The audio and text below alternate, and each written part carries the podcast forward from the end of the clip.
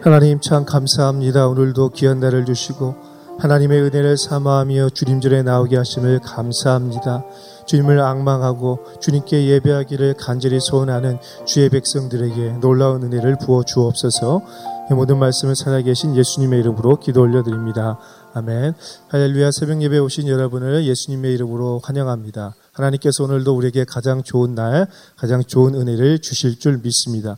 우리에게 주신 하나님의 말씀 잠언 15장 1절로 4절의 말씀입니다. 저와 여, 여러분께서 한 절씩 교독하시겠습니다. 유순한 대답은 분노를 쉬게 하여도 과격한 말은 노를 격동하느니라. 지혜 있는 자의 혀는 지식을 선히 베풀고 미련한 자의 입은 미련한 것을 쏟느니라. 여호와의 눈은 어디서든지 악인과 선인을 감찰하시느니라. 온순한 혀는 곧 생명나무이지만 폐역한 혀는 마음을 상하게 하느니라. 아멘. 우리의 말은 부메랑과 같습니다. 그래서 우리가 어떤 말을 하든지 그 말은 반드시 우리에게 돌아오게 되어 있습니다. 우리가 좋은 말, 선한 말을 하면 그 말이 우리에게 그대로 어, 돌아오게 됩니다. 그러나 그 반대의 경우에는 배 이상으로 악하고 독한 말이 우리에게 돌아오게 됩니다. 우리의 말은 또한 나비 효과가 있습니다. 그래서 우리가 어떤 말을 하든지 그 말에는 아주 커다란 파급력이 있습니다. 우리 말 한마디에 상대방에게 상처를 주고 우리의 관계가 깨어지고 또 아주 중요한 일을 그르칠 수가 있습니다. 생각하는 것 이상으로 우리의 말에는 능력이 있다라는 것입니다. 사람 셋이 모이면 화장실도 가기 힘들다라는 말이 있습니다. 왜 그럴까요? 어, 그리고 우리가 잠시 그 자리를 비우는 순간부터 잠시 내 귀가 막 간지러워지는 이 신비한 경험을 할 때가 어, 있는 것을 종종 보게 됩니다. 사람의, 사람의 말에는 능력이 있고 우리가 말하는 것들을 잘 생각하고 어, 좋은 말을 해야 되는데 대부분의 사람들이 어떻습니까? 좋은 말, 선한 말을 하기보다는 가십을 말하고 안 좋은 말을 말할 때가 참 많이 있는 것을 보게 됩니다. 그런데 여러분 우리가 기억해야 될 것은 내가 지금 안 좋은 이야기를 하고 있는 가십을 말하고 있는 바로 그 사람이 언젠가는 내 이야기를 할 수도 있다라는 것들을 기억해야 됩니다. 그래서 오늘 우리가 함께 교제하고 말하는 사람들을 점검할 필요가 있다라는 것입니다. 여러분, 여러분은 어떤 사람들과 함께 교제하고 이야기하는 것을 좋아하십니까? 아마 대부분의 사람들이 리액션이 좋은 사람, 그리고 말을 정말로 맛깔스럽고 재미있게 하는 사람들과 대하는 것을 좋아할 것입니다. 그렇습니다. 리액션이 좋은 사람들과 대화하는 것은 정말로 즐거운 일이에요. 내 한마디에 정말로 좋아해주고 기쁘게 반응해주고 웃어주고 관심을 갖고 마음을 열어주면 없던 말도 하고 싶은 그 마음속에 있는 속 깊은 이야기를 다 하면서 이런 말을 종종 합니다. 아, 내가 왜 이런 얘기까지 하고 있지? 라고 말할 정도로 내 이야기를 많이 합니다. 이렇게 리액션이 좋은 사람들을 우리는 좋아합니다. 한 번 말하고 두 번 듣고 세 번 맞장구 치라는 리액션 1, 2, 3의 법칙과 같이 오늘 우리는 이렇게 이야기를 해야 합니다. 여러분 말하는 권리는 들을 때 생긴다고 했고 말하기의 총량은 듣기의 절반이 되어야 한다고 했습니다. 그래서 우리는 말하기는 줄이고 듣기는 많이 해야, 많이 해야 하는 것입니다. 그래서 성경은 오늘 이렇게 말씀합니다. 1절의 말씀인데요. 같이 읽어보겠습니다. 유순한 대답은 분노를 쉬게 하여도 과격한 말은 노를 격동하느니라. 아멘. 여기서 유순한 대답이란 친절하고 부드러운 말, 아주 겸손한 태도로 반응하는 것을 그런 리액션을 보여주는 것을 말하고 있습니다. 여러분 이런 사람들의 말에는 힘이 있습니다. 아주 잔잔하고 아주 부드럽고 아주 나긋나긋하지만 사람의 마음을 활짝 열고 그 사람의 말에 귀를 기울이기 위해서 내 귀를 내 몸을 조금 더 갖다 대게 하는 그런 능력이 있습니다. 여러분 그런데 반면에 과격한 말은 어떻습니까? 아무리 크게 이야기해도 아무리 소리를 쳐도 사람의 마음을 닫게 하고 그 사람의 이야기를 듣고 싶지 않은 것이 바로 과격한 사람들의 말입니다. 과격한 사람들의 말은 어떻습니까? 상대방의 잠자는 그 사자의 야성을 깨워서 결국에는 다툼을 일으키게 하는 것을 보게 됩니다.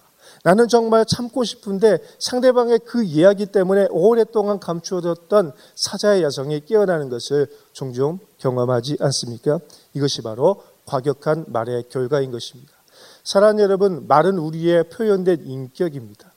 우리의 말의 온도와 우리의 말의 태도를 보면서 사람들은 우리 마음의 중심과 우리 마음의 깊이와 우리 마음의 진실함을 보게 되는 것입니다. 그래서 우리 말 한마디에 우리의 인격이 노출되고 우리의 지식이 노출되고 우리의 삶이 노출되고 숨겨두었던 우리의 마음이 노출되는 것을 종종 경험하지 않습니까? 그래서 오늘 우리는 우리의 말의 내용과 우리의 말의 태도를 점검해야 하는 것입니다. 여러분 그런데 말씀을 전하고 있는 저부터도 이것이 쉽지 않습니다. 저도 생각하고 있지 않으면 가십을 말할 때가 많고 유순한 대답보다는 과격한 말을 하면서 아내를 분노하게 할 때가 참 많이 있는 것을 보게 됩니다. 여러분에게는 정말로 유순한 목사처럼 나, 나타나지만 가장 편한 가족에게 유순한 대답보다는 과격한 말을 할 때가 있고 가십을 말할 때가 있는 것을 종종 보게 됩니다. 저만 그렇습니까? 여러분 어떠십니까? 내가 가장 편하고 내가 가장 사랑하는 사람에게 유순한 대답보다는 가격한 말, 그리고 선한 말보다는 독한 말을 할 때가 많이 있습니다. 마치 손대면 톡 하고 터질 것 같은 그대, 봉선화 연정 같은 삶을 살아갈 때가 많이 있지 않습니까? 왜 그럴까요? 곰곰이 생각해 보니까 우리 마음에 여유가 없는 것입니다. 우리 마음에 여유가 없으니까 손대면 톡 하고 터지고 말하면 욱하고 반응하게 되는 것이 우리의 마음인 것입니다. 여러분 혹시 벽에 공을 던져 보셨습니까? 벽에 공을 던지면 던질 세게만큼 세기만큼 다시 돌아오게 되어 있습니다. 그런데요. 커튼이 쳐져 있는 벽에다가 공을 던지면 그 공이 튕겨져 나오지 않고 그, 그대로 흘러내린 것들을 보게 됩니다. 이게 커튼의 원리라고 하는 것인데요. 여러분, 우리 마음도 마찬가지입니다. 우리 마음에 커튼이 쳐져 있는 여유가 있으면 공이 던져와도 그것을 받을 수 있는 품이 있습니다.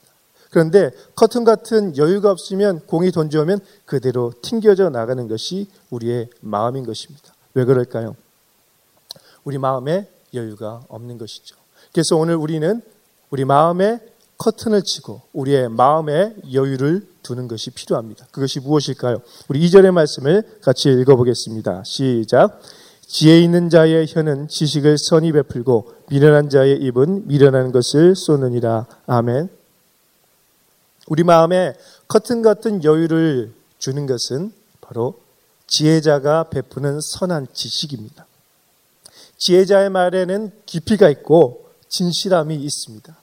지혜자의 말에는 중심이 바로 잡혀 있고 그 말을 들으면 우리의 삶의 균형을 잡을 수 있는 힘이 있고 바른 길로 가도록 인도합니다.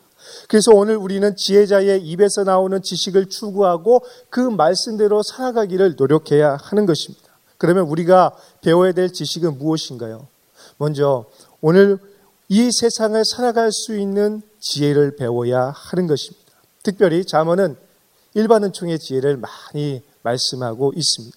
오늘 우리가 이 세상을 어떻게 살아가야 하는지에 대한 일반 은총의 지식을 많이 말하고 있습니다. 그래서 매일매일 잠언을 한 장씩 읽고 묵상하면 우리는 정말로 지혜로운 사람이 되어서 세상을 아름답게 살아갈 수가 있을 것입니다. 그런데 더 중요한 지식이 있습니다. 세상을 살아가는 일반 은총의 지식도 중요하겠지만 더 중요한 것은 바로 특별 은총의 지식입니다. 바로 하나님을 아는 지식이에요. 하나님을 경외하는 지혜이고 성도답게 살아가는 지혜를 배우는 것이 더욱더 중요하다라는 것이죠.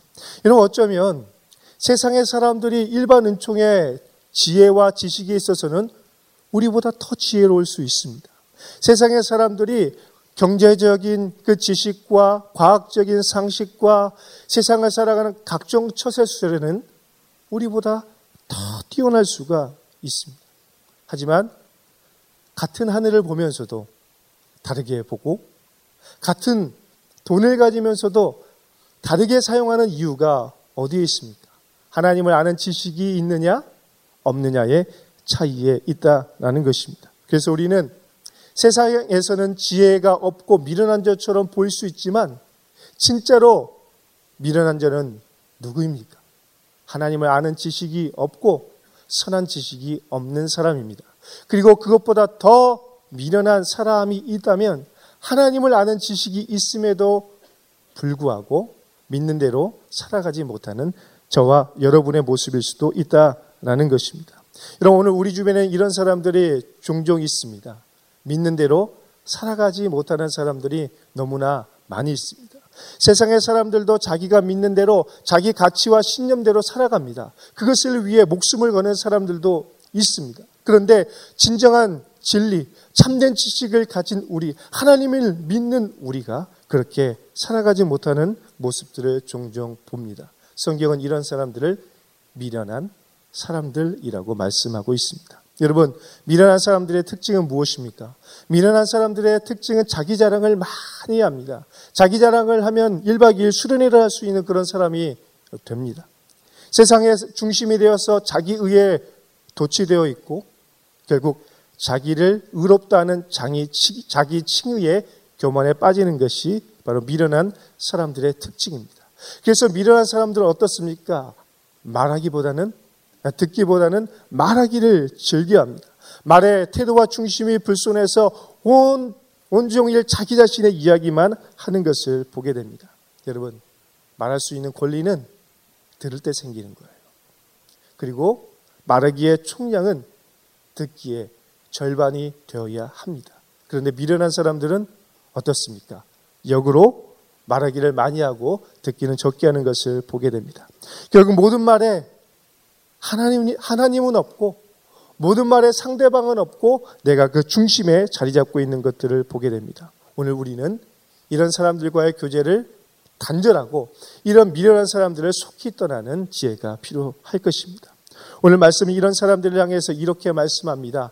미련함을 쏟아내는 사람, 폭우처럼 미련함을 쏟아내는 사람이라고 말씀하고 있습니다. 그가 말하는 것, 생각하는 것, 그리고 행동하는 모든 것들이 미련하기 때문인 것이죠. 사랑하는 여러분, 오늘 여러분은 누구와 동행하며 살아가고 있습니까? 누구의 말에 귀를 기울이며 그 말에 따라 살아가고 있습니까?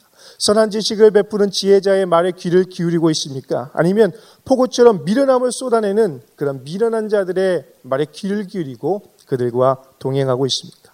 오늘 우리와 우리가 동행하고 우리가 팔로잉하는 사람들을 점검하고 분별해야 할 것입니다. 여러분 이런 점에서 오늘 이렇게 첫 시간을 하루의 첫 시간을 하나님께 내어드리는 새벽 예배는 너무나 너무나 소중하고 중요한 것입니다.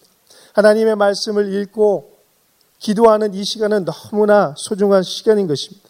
오늘 이 새벽의 시간을 우리의 삶의 첫 단추로 삼을 때 우리는 진정으로 지혜롭고 하나님이 원하시는 삶을 살게 될 것입니다.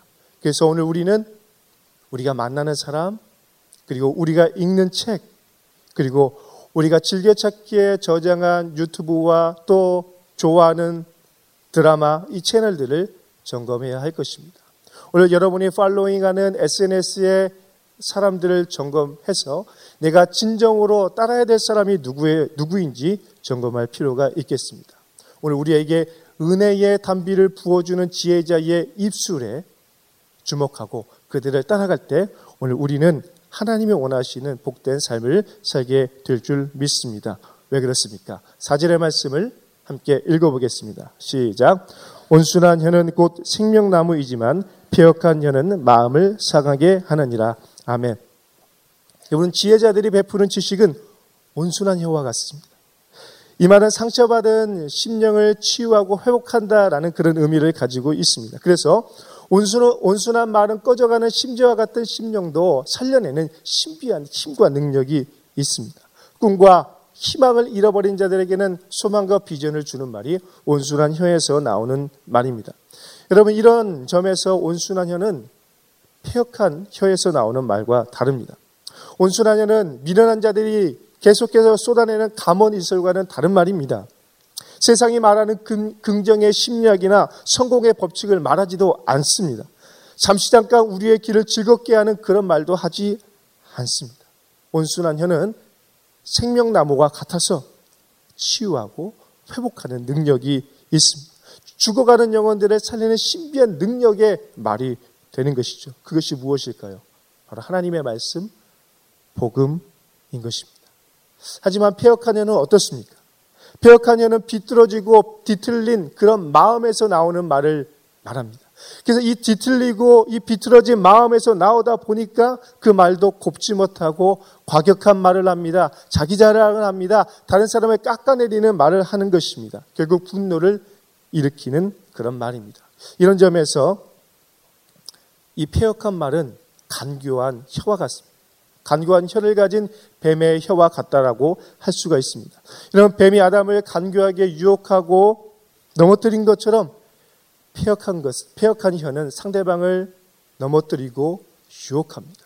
거짓을 통해서 상대방의 마음을 유혹하고 넘어뜨려서 결국에는 그의 마음을 상하게 하고 좌절하게 하고 사망의 길로 이끌어가는 견인차의 역할을 한다라는 것입니다. 사랑 여러분, 오늘 우리는 누구의 말에 귀를 기울여야, 기울여야 할까요? 온순한 혀를 가지고 진실과 사랑의 말을 하는 사람의 말에 귀를 기울여야 할 것입니다. 그런데 온순한 혀는 단순히 부드럽게만 이야기하는 것을 말하지 않습니다. 온순한 혀는 우리가 듣고 싶은 대로 이야기하는 것을 말하지 않습니다.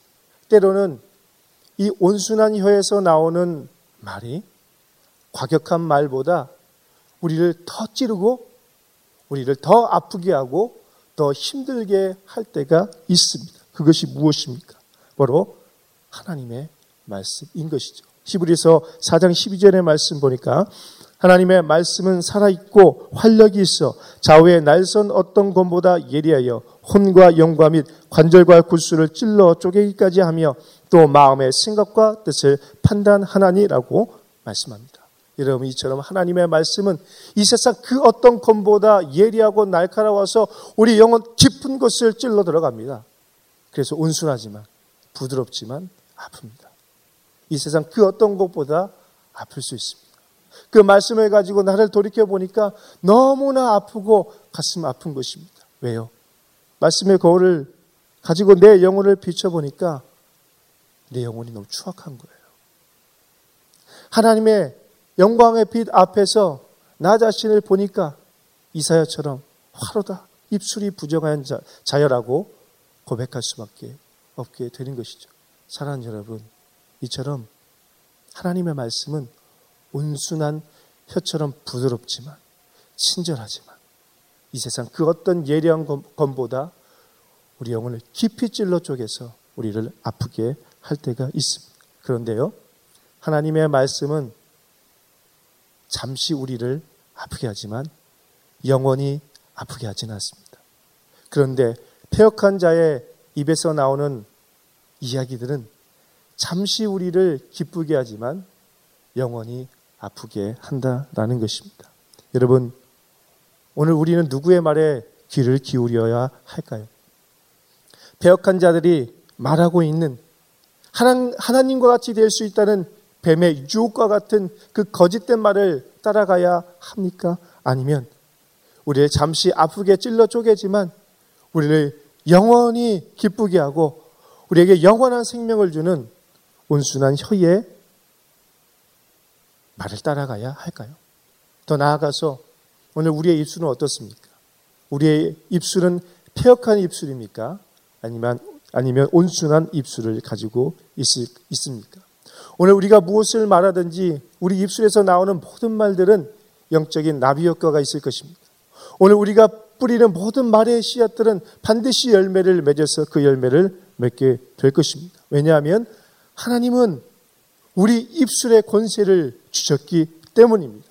하나님은 우리 하나님의 자녀된 우리에게 말의 권세를 주셨기 때문이에요. 민수기 14장 28절의 말씀을 같이 읽어볼까요? 시작. 그들에게 이르기를 여호와의 말씀에 내 삶을 두고 맹세하노라. 너희 말이 내 귀에 들린 대로 내가 너희에게 행하리니 아멘. 이처럼 하나님의 말씀은 하나님은 우리가 말하는 모든 것을 듣고 계십니다.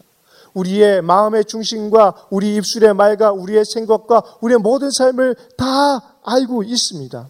그리고 그 말씀대로 3대로 응답해 주신다고 말씀하고 있는 거예요. 왜냐하면 3절의 말씀 보면 여호와의 눈은 어디서든지 악인과 선인을 감찰하시느니라. 아멘. 우리 하나님은 감찰하시는 하나님인 거예요. 우리를 지켜보고 계신다는 거예요. 아주 주목해서 보신다는 거예요. 전지하신 하나님이 우리의 마음도 보시고 우리의 삶도 보시고 우리의 입술에서 나오는 말도 다 듣고 계신다는 것입니다. 왜냐하면 우리가 믿는 하나님은 무소부지하신 하나님, 어느 곳에나 계시는 온 우주의 하나님, 온 땅의 주인이시기 때문입니다. 그래서 다윗은 이렇게 고백했습니다. 시편 139편 7절로 10절의 말씀을 우리 함께 읽어보겠습니다. 시작. 내가 주의 영을 떠나 어디로 가며 주의 앞에서 어디로 피하리이까? 내가 하늘에 올라갈지라도 거기 계시며 수월에 내 자리를 펼지라도 거기 계시니이다. 내가 새벽 날개를 치며 바다 끝에 가서 거주할지라도 거기서도 주의 손이 나를 인도하시며 주의 오른손이 나를 붙드시리이다. 아멘. 이 말씀처럼 하나님은 하늘에도 계시고 바다 끝에도 계시는 하나님이십니다. 우리가 하나님, 아무리 하나님을 떠나려고 해도 하나님을 피할 수가 없는 거예요. 하나님을 수월의 영역까지도 그의 주권을 미치시는 분이기 때문에 우리가 아무리 하나님을 떠나려고 해도 하나님을 피할 수가 없는 것입니다. 그런데 이 말씀을 들으면서 어떤 분들은 굉장히 답답하고 굉장히 두려움을 느낄 것입니다. 그리고 어떤 분들은 반면에 굉장한 편안함과 한 줄기 구원의 빛을 보는 것 같은 그 기쁨을 느끼게 될 것입니다. 무엇의 차이입니까? 악인들은 이 말씀이 두렵고 떨리고 답답할 것입니다.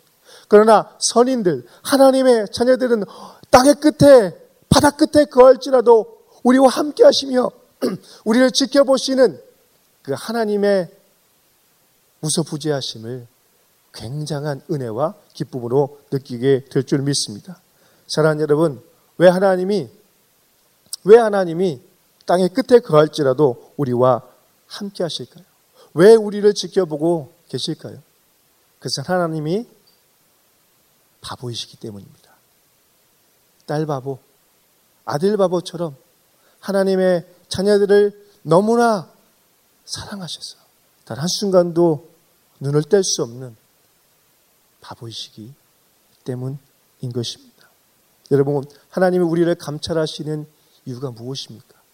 우리를 넘어뜨리고 우리를 힘들게 하고 우리를 곤혹스럽게 하기 위한 것이 아니라 우리를 절대로 포기하지 않는 그 아버지의 사랑으로 우리를 한순간도 떼어놓지 않으시고 사랑의 눈으로 바라보고 지켜보고 있다라는 것입니다. 저는 우리 자녀들과 함께 나아갈 때 한순간도 우리 자녀들에게 눈을 뗄 수가 없습니다.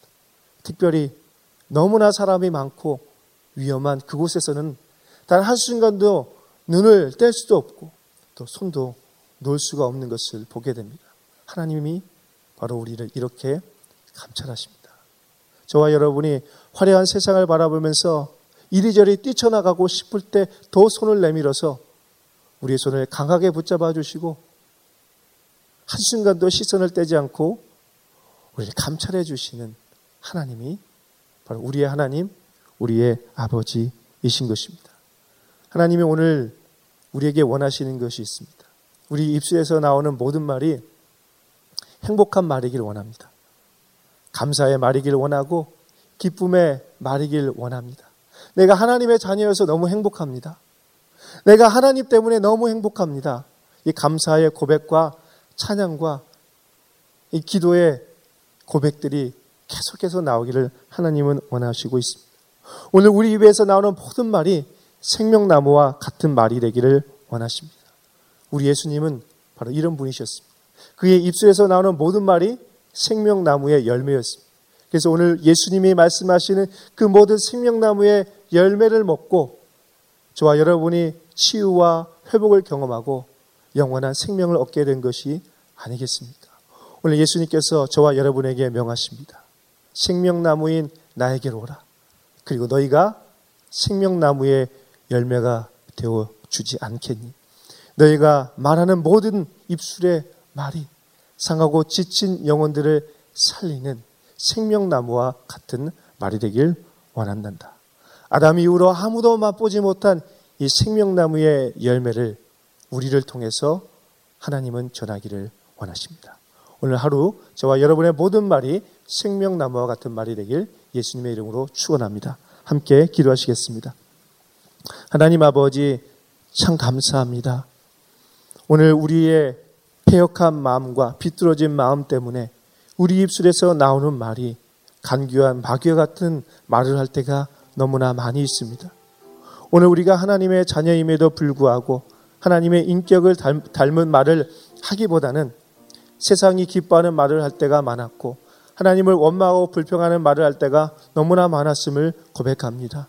하나님, 생명나무의 열매를 맺으신 예수님처럼 오늘도 우리는 복음을 말하며 생명나무의 열매를 맺는 말을 할 수 있도록 우리의 마음을 새롭게 하여 주옵소서 새로운 영을 우리에게 부어 주옵소서 이 모든 말씀을 살아계신 예수님의 이름으로 기도 올려드립니다. 아멘.